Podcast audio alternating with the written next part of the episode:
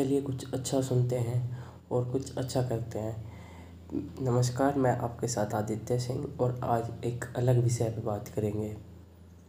हम, हमारा विश्वास और सरकार। सरकार, ये शब्द एक उम्मीद भरा शब्द है।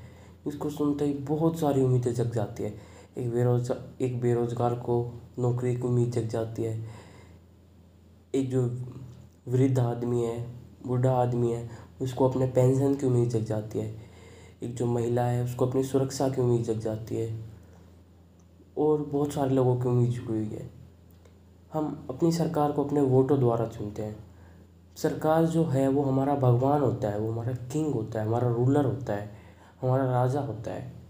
हम उसको अपने वोटों से चुनते हैं। वो फिर पाँच साल छः साल हम पे राज करता है। वो जैसा चाहे वो वैसा इस समाज को ढाल सकता है। उसके हाथ में इतनी ताकत होती है।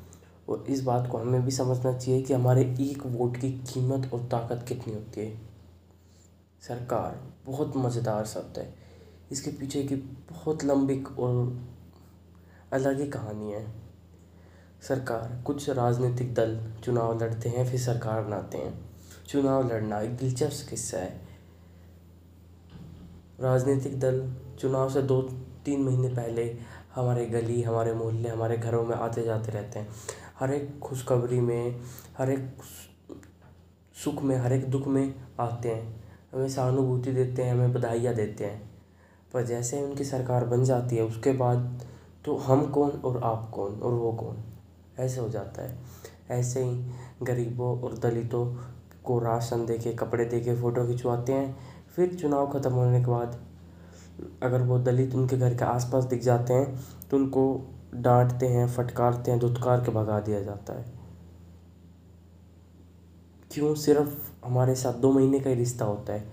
जो देश की जनता होती है, जो चाहे किसी भी चीज़ का चुनाव हो, सरपंची का हो, एमएलए का हो, या फिर सीएम का हो, जितने भी किसी पद का चुनाव हो, सिर्फ़ हमारा और आपका दो महीने का ही रिश्ता होता है। एक वोट के पीछे इतनी ज़्यादा उम्मीदें जुड़ी हुई होती है। उस उम्मीदों पे कम से कम झूठे वादे ना खड़े, खड़ा उतरने की कोशिश तो करिए। चलिए बात करते हैं। शायद मैं यहाँ पे किसी भी राजनीतिक दल की बुराई नहीं करना चाहूँगा, ना सरकार की बुराई करना चाहूँगा। इस चीज़ का मुझे कोई अधिकार नहीं है। तो चलिए सरकार को कुछ सुझाव देने का प्रयास करते हैं। जैसे कि जो एमएलए हैं या फिर जो सरपंच है वो जो फंड इस्तेमाल करते हैं गरीबों को वोटर इलेक्शन के टाइम पे दारू बांटने में, पैसे बांटने में, वोट खरीदने की जो कोशिश होती है, उसका इस्तेमाल एक अच्छे वे में करें। वो अनाउंस करें पब्लिकली अनाउंस करें कि हम आपके बच्चों को बहुत बेहतर शिक्षा देंगे और गाँव गाँव में से या फिर क्षेत्र में से किन्हीं दस लड़कों को, कि दस नहीं तो एक लड़कों को जो सबसे होनहार होगा उसको हम उसकी उसकी शिक्षा की पूरी जिम्मेवारी हम उठाएँगे। दारू दे के कपड़े दे के दारू और पैसे देकर आप उन्हें भी बहका रहे हैं। उन्हें भी उन्हें भी जहर पिला रहे हैं। सबसे, हमारे देश की जो एक देश होता है, एक राष्ट्र होता है, उसकी सबसे पावरफुल जो हथियार होता है, उसका, उसके बच्चे ही होते हैं। वो अपने बच्चों को जैसा ढालता है, आगे जाके देश का भविष्य वैसा ही ढलता है। तो उनको बच्चों की शिक्षा पे खर्चा करना चाहिए फंड को। उसके बाद कुछ लाइक जो यूथ हैं, उनके लिए कुछ क्रिकेट क्लब स्पोर्ट्स क्लब इस टाइप की चीज़ें करनी चाहिए।